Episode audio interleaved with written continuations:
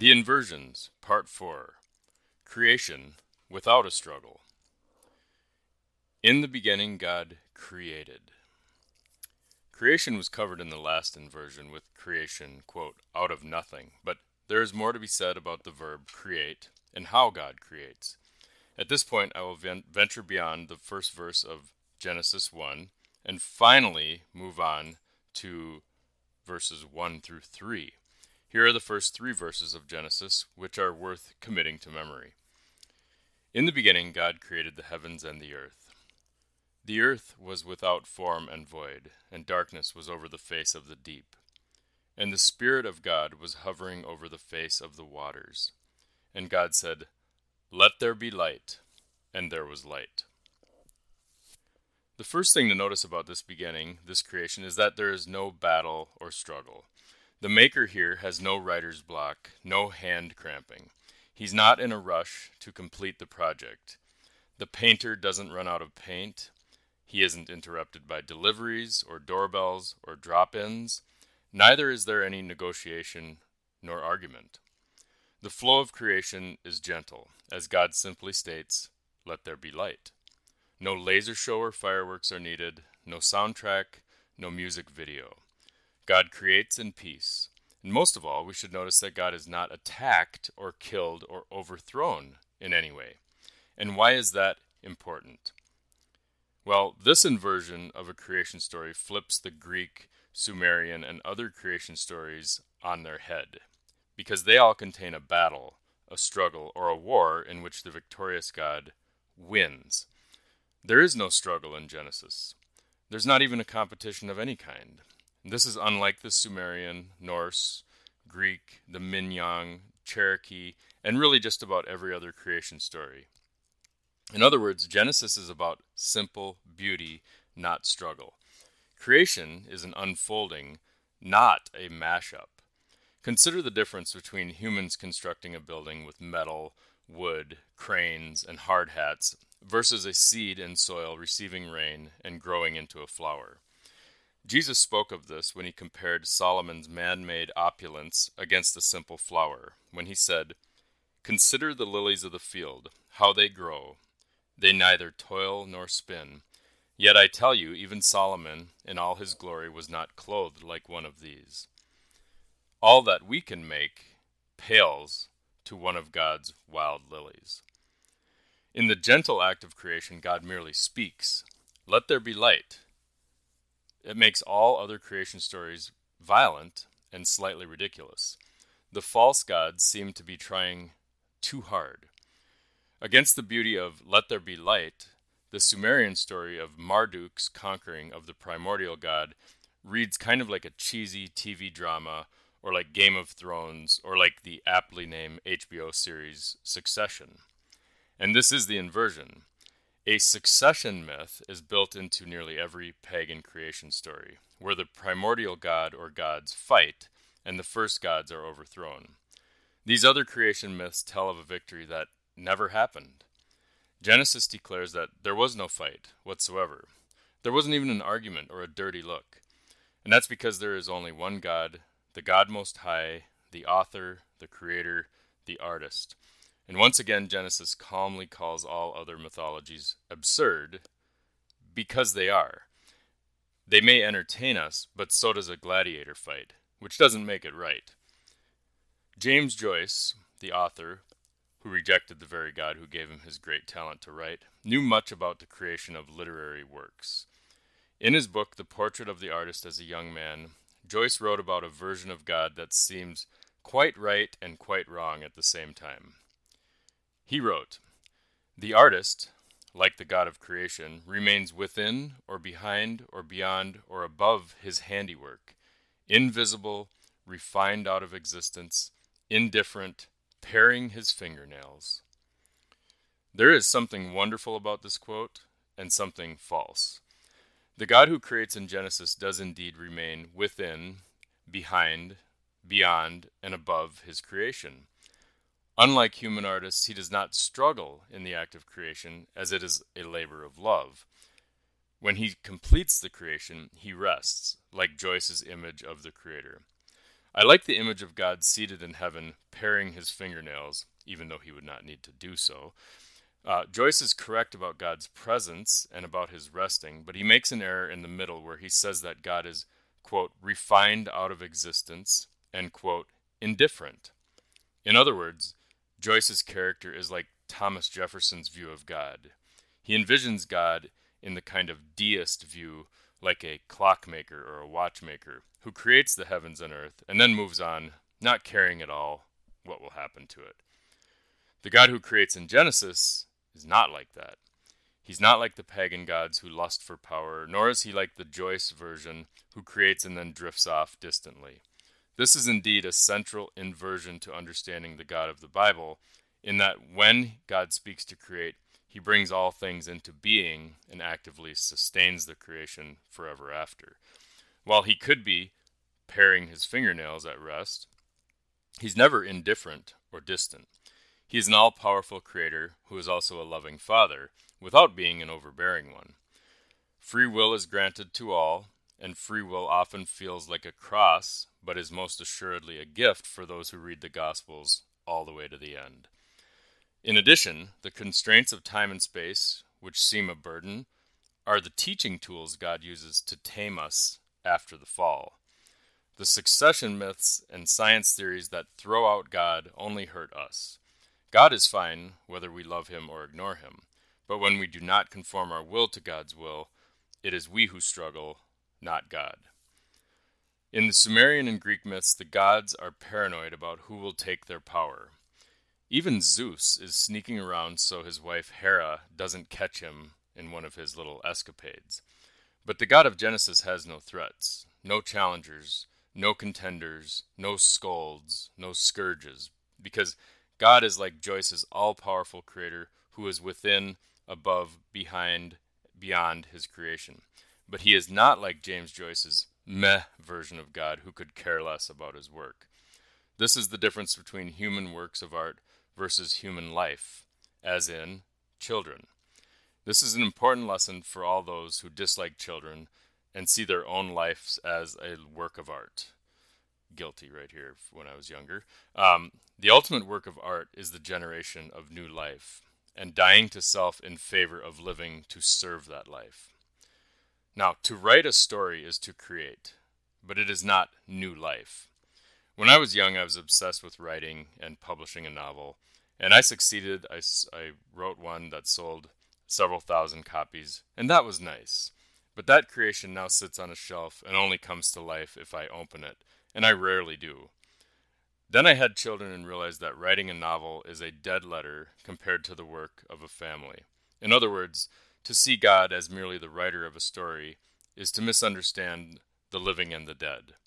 And James Joyce, who wrote a famous short story about, quote, the title was The Dead, was himself flatlined because he thought to create meant only writing, painting, and art alone.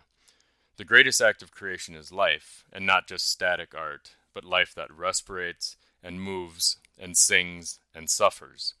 In other words, the greatest work of art respirates, it breathes. In creation comes through relationships we have with the living God and with one another. In particular, the total gift of self means handing over your whole life to God. In marriage, that means being open to creating new life and serving others instead of the self. The church is said to be the bride of Christ, and Christ emptied himself to bring new life to all its members. And God does the same through all creation, as life springs from his word. God calls us to life by speaking, not struggling. Jesus brought life to all the world, starting with a small group of friends. They changed from the ways of this world into saints by giving away their time and space to others, forgetting the struggle. With Jesus at the center, this shedding of struggle became possible. The only struggle in Jesus' earthly ministry happened when competition against God's will tried to insinuate and insert itself. The Pharisees wanted control through rules, the Romans used brutal violence, James and John lobbied for top status in the kingdom, wanting to be at the right hand of Jesus, and Peter was rebuked harshly when he tried to stop the path to the cross. Whenever anyone wants to make a name for himself, a struggle begins. This is a spiritual law, it seems, from the Tower of Babel to Pontius Pilate to Simon Magus.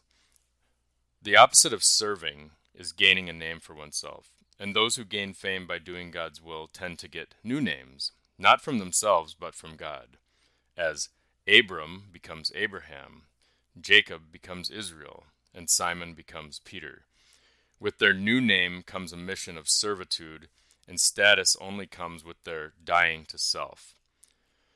When Jesus says, From the days of John the Baptist until now, the kingdom of heaven has suffered violence, and the violent take it by force, he is talking about the status seekers and the power hungry who rule this world. To serve is to take the lowest seat, not the highest, and we should consider this whenever we admire celebrities the wealthy, or the proud. When the guards strike Jesus in the face, he opens not his mouth. Not once does Jesus attempt to make a name for himself. He repeatedly tells others not to announce what he has done. Healing in private, he seeks no fame. And this is exactly how God creates in peace, in quiet. Let there be light makes no sound, it just happens.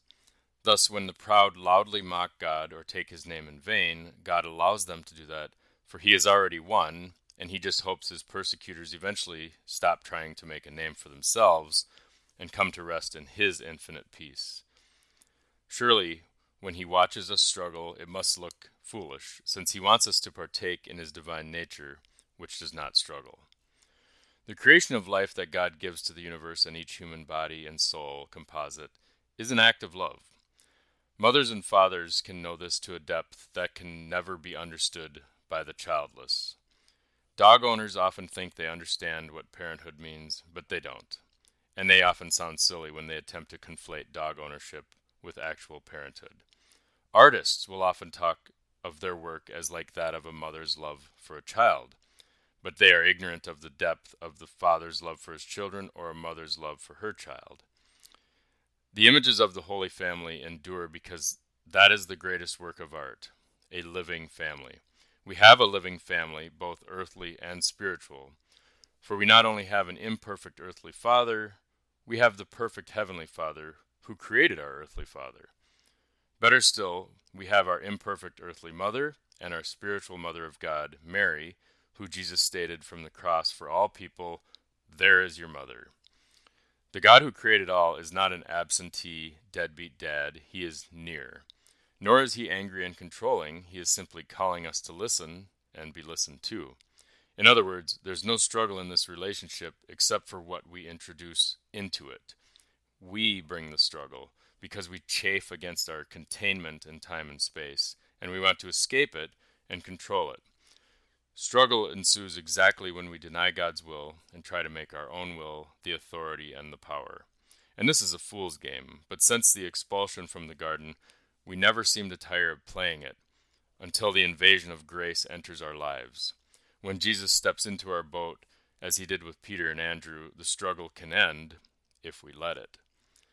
The creator of a work of art struggles and can love his creation, his book, his painting, song, or statue that is, quote, brought to life.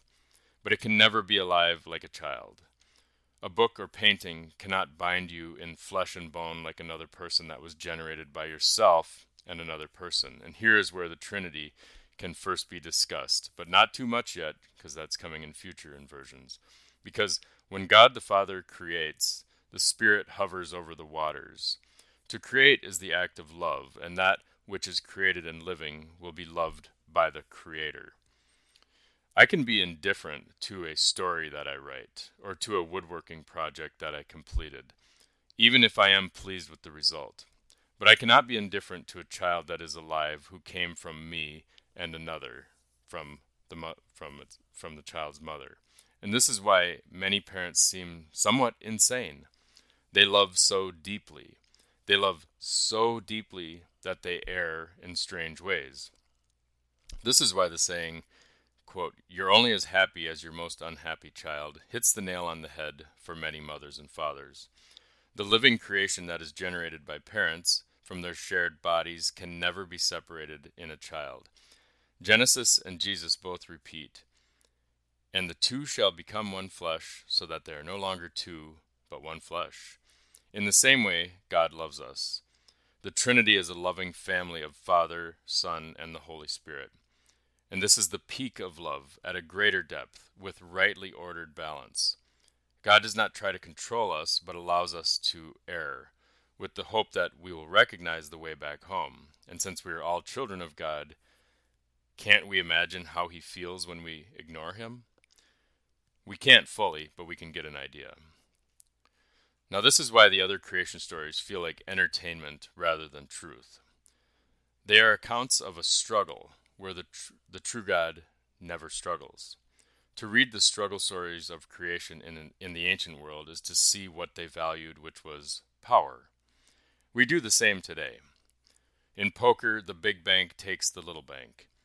In geopolitics, big armies and big navies control the shipping lanes. In the office, the loudest voice drives the agenda. The proud and the violent win here, and for it, we all lose. Disorder comes from struggle and squabbling over scraps from a zero sum game that doesn't need to be played. None of the power games we play come from God, but rather from our disordered will. What we consider creation is often destruction. Fortunately, Jesus shows us God. He is a humble servant, a loving creator, a living act of love who takes the last seat at the table. Real power is to be at rest amid the storm, like when Jesus slept in the boat that was about to capsize. The seas and the wind obey him, and so should we. In America, wealth creation is something that is worshipped and the creation of wealth is an endless struggle. Yet if Jesus returned tomorrow, he would not come forth saying, We must get the economy back on track. The only economy of concern to God is the economy of salvation for our souls. That is the plan, and to carry out that plan, we must stop struggling. But we celebrate struggle. Everything seems to be built around it today. We seek it out. Activists call for permanent revolution, they crave a struggle. Sports is an endless invented struggle of those rising and falling. Cities and nations clamor for influence. We think we love struggle, but we loathe it because it is a trap. It is a container that we crawl inside and we pull the lid down over ourselves and suffocate. We hate this competition and we want to rest, but for most of us, the draw of struggle pulls us into our own bad creation stories. Glory days and power plays are what gets remembered, not the quiet, quiet servant, not the mother who made all the meals for the athletes. What we should do is notice who is not struggling. God is not struggling. He is seated. After creation, he is seated, not struggling. And when Jesus ascends to heaven, he is seated at the right hand of the Father. But God is not indifferent.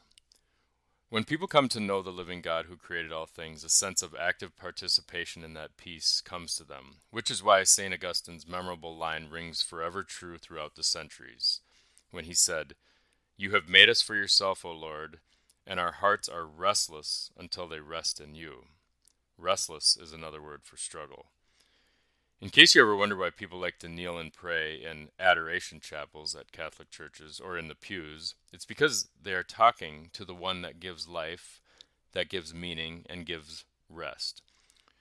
Once you come to see that the only place without struggle is at the center, at the source, from whom all things are generated, then the attraction of the struggle in this world makes little sense. Aside from needing our daily bread, the struggles of our world have come from sin.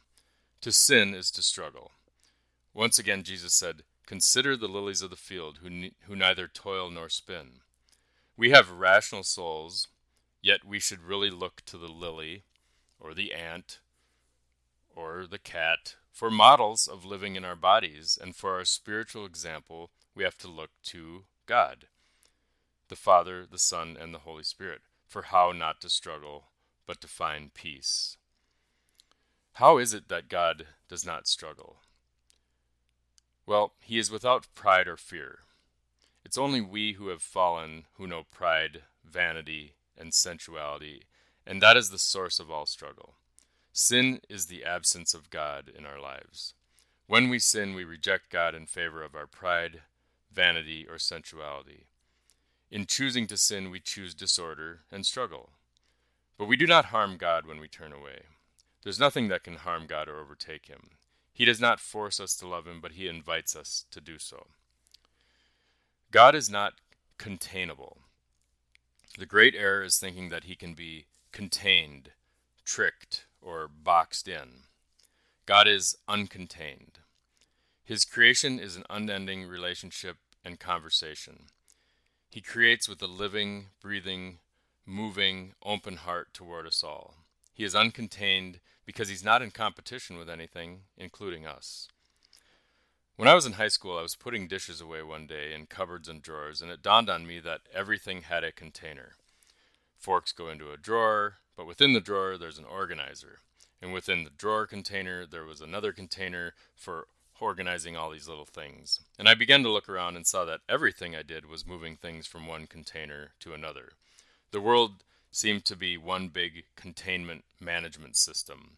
As I would wake up in the morning in the house container, I'd go to the shower container, um, which contained the water, and I'd eat breakfast moving many containers to and fro, like bowls and forks and drawers and spoons and cupboards. And then I would get into the car container to go to school, and then I would go into the school container, and in the classroom container, I'd be wearing my backpack container, and I would open up my books, which were word containers, and so on.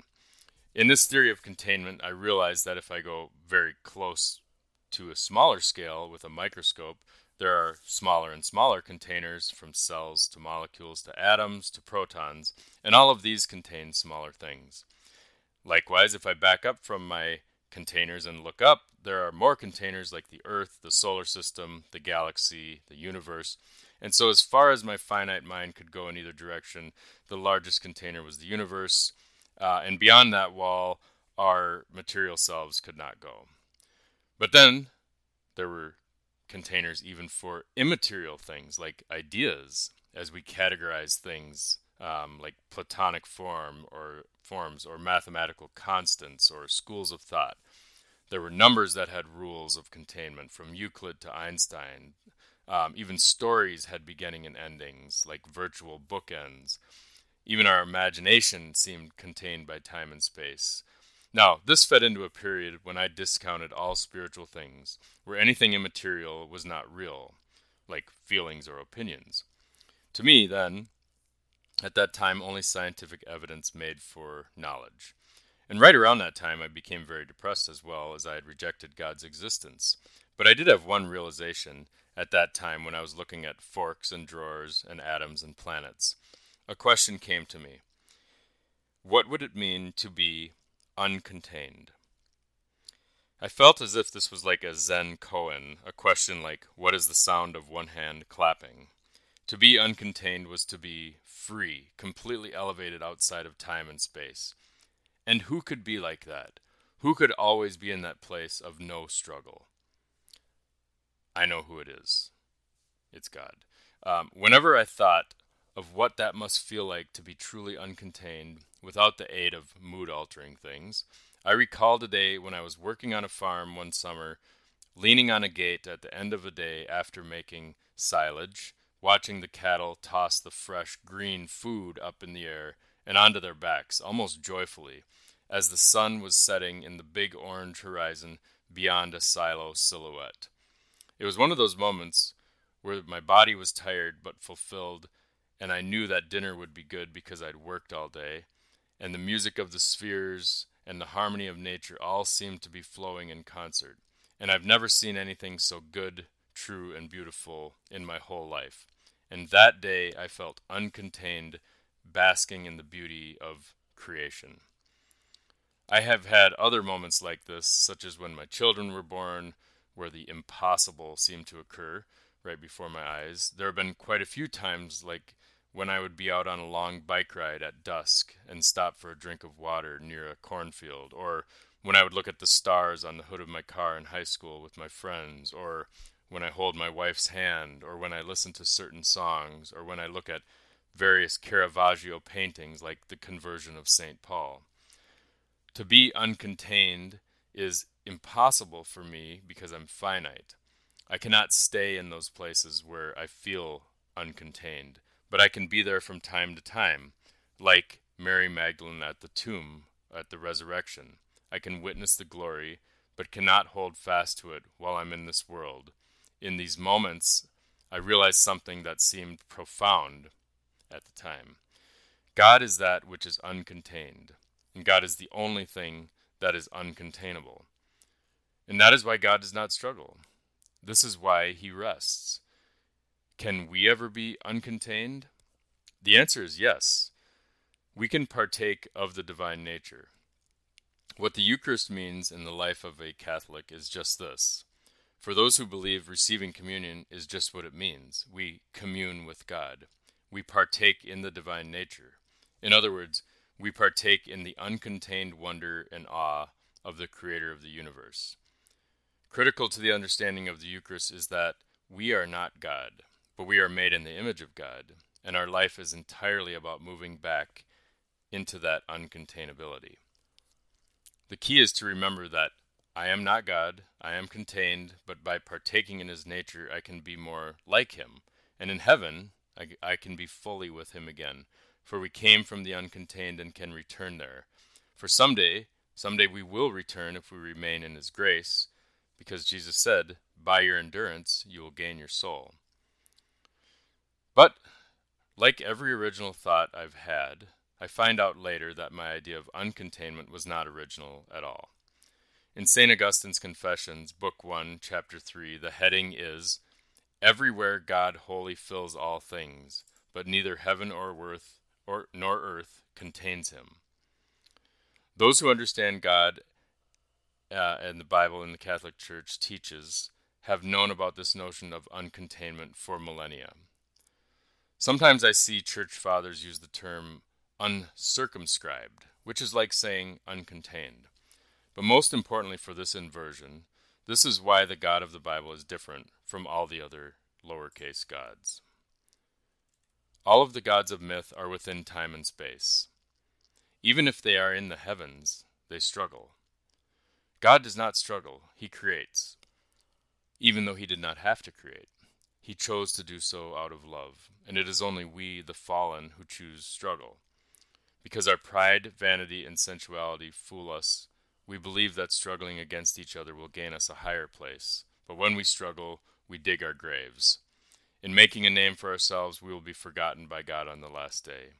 In struggling, we lose our peace and rest because it takes our focus off what is most good, what is the highest good, which is God, the uncontained Creator who does not struggle ever. Like the loving father in the parable of the prodigal son who runs out to meet his wayward son upon his return, he calls to us, he runs out to meet us, and when we return, he fills us with a wealth beyond human understanding. And that is why we are here in this world as we are. We were not kicked out of the garden as a punishment, we were kicked out for our own good, so that we may come to know God and return to Him of our own free will. He invites us, but never forces our hand. He calls, never coerces. He is beyond all things and sustains all things, which is why we cannot run from God. All that we create is not living, all that we create that is not living becomes rusted, corroded, and overtaken by time and nature. Every ancient temple and city dedicated to a false god has turned to dust, just as every skyscraper, stadium, and data center today will turn to dust. Every mascot and corporate logo will be as powerless and meaningless as the eagle of Rome or the oracle at Delphi. We are passing by on our way to an eternity in one of two places.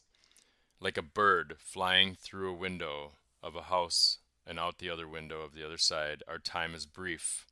Our stay here is short, and all that we create will fade, no matter how we struggle to maintain a sense of security. The pages in books we write will turn yellow. The machines will fall into disrepair and sit like rocks. But the life we create can create more life as the generations continue. And this is why a child who plays a video game is disengaged, while a child who catches a fish is full of wonder. One is playing in the world that God created, and the other is playing in an artificial world that a programmer created. Likewise, this is why a reader of James Joyce may experience something like transcendence, but a reader of the Bible, and especially the Gospels, experiences something alive. Joyce could write a book, but his book cannot generate life. But those who approach the Bible as the written word of the uncontained God who created all things and does not struggle will find life. Yes, it is a strange book that can bring a robotic modern person back to life. Interestingly, James Joyce's most famous short story was called The Dead, which referred to Jesus saying, Let the dead bury their dead. This was a reference to spiritual death. When Jesus said that He is the vine, when He said, I am the vine, I am the bread of life, and I am the living water, He was telling us to plug into God. He was notifying us that struggling and floundering only happen when you desire something other than God. You will forever be searching and struggling until you come to realize that there is only one path to the end of struggle, and that is the path back home to God. Jesus reminds us in this world you will have trouble. In this world you will have trouble, but take heart. I have overcome the world. He has created the world, He's overcome it, He rests, He's waiting for us to recognize His ever present voice. And when we find Him, in those moments, we will want to stay there and never leave. In the Eucharist at Holy Mass, we can partake in this uncontained Creator. Jesus is there, truly present under the appearance of the bread and the wine. And again, Mary Magdalene at the tomb wants to stay with the risen Lord forever once she finds him, once she sees him, but she cannot. She has to move forward. And moving forward, she is full of life. She is changed. Her sadness is swept away upon seeing the risen Jesus. And how can that be? It's because she is no longer struggling and her sorrow turns to joy. Here's the part from John chapter 20 where Mary Magdalene goes to the tomb. She said to them, They have taken away my Lord, and I do not know where they have laid him. When she had said this, she turned around and saw Jesus standing there, but she did not know that it was Jesus. Jesus said to her, Woman, why are you weeping? Whom are you looking for? Supposing him to be the gardener, she said to him, Sir, if you have carried him away, tell me where you have laid him, and I will take him away. And Jesus said to her, Mary. She turned and said to him in Hebrew, Rabboni, which means teacher. Jesus said to her, Do not hold on to me, because I have not yet ascended to the Father. But go to my brothers and say to them, I am ascending to my Father and your Father, to my God and your God. Mary Magdalene went and announced to the disciples, I have seen the Lord, and she told them that he had said these things to her. So then, like Mary Magdalene, once we meet him, after he surprises us, we know beyond our worldly containers what is true, good, and beautiful. He invites us into that peaceful present and then our pain and sorrow become strangely redemptive. Coming to know how he does not struggle, we can do likewise. We can go to the chapel in the heart, even when a church is nowhere near. As St. Paul said, we can pray constantly and thus be with the one that is forever uncontained by time and space while we work and live here. For the kingdom of God is among us, in relationships, not in art or status or stuff.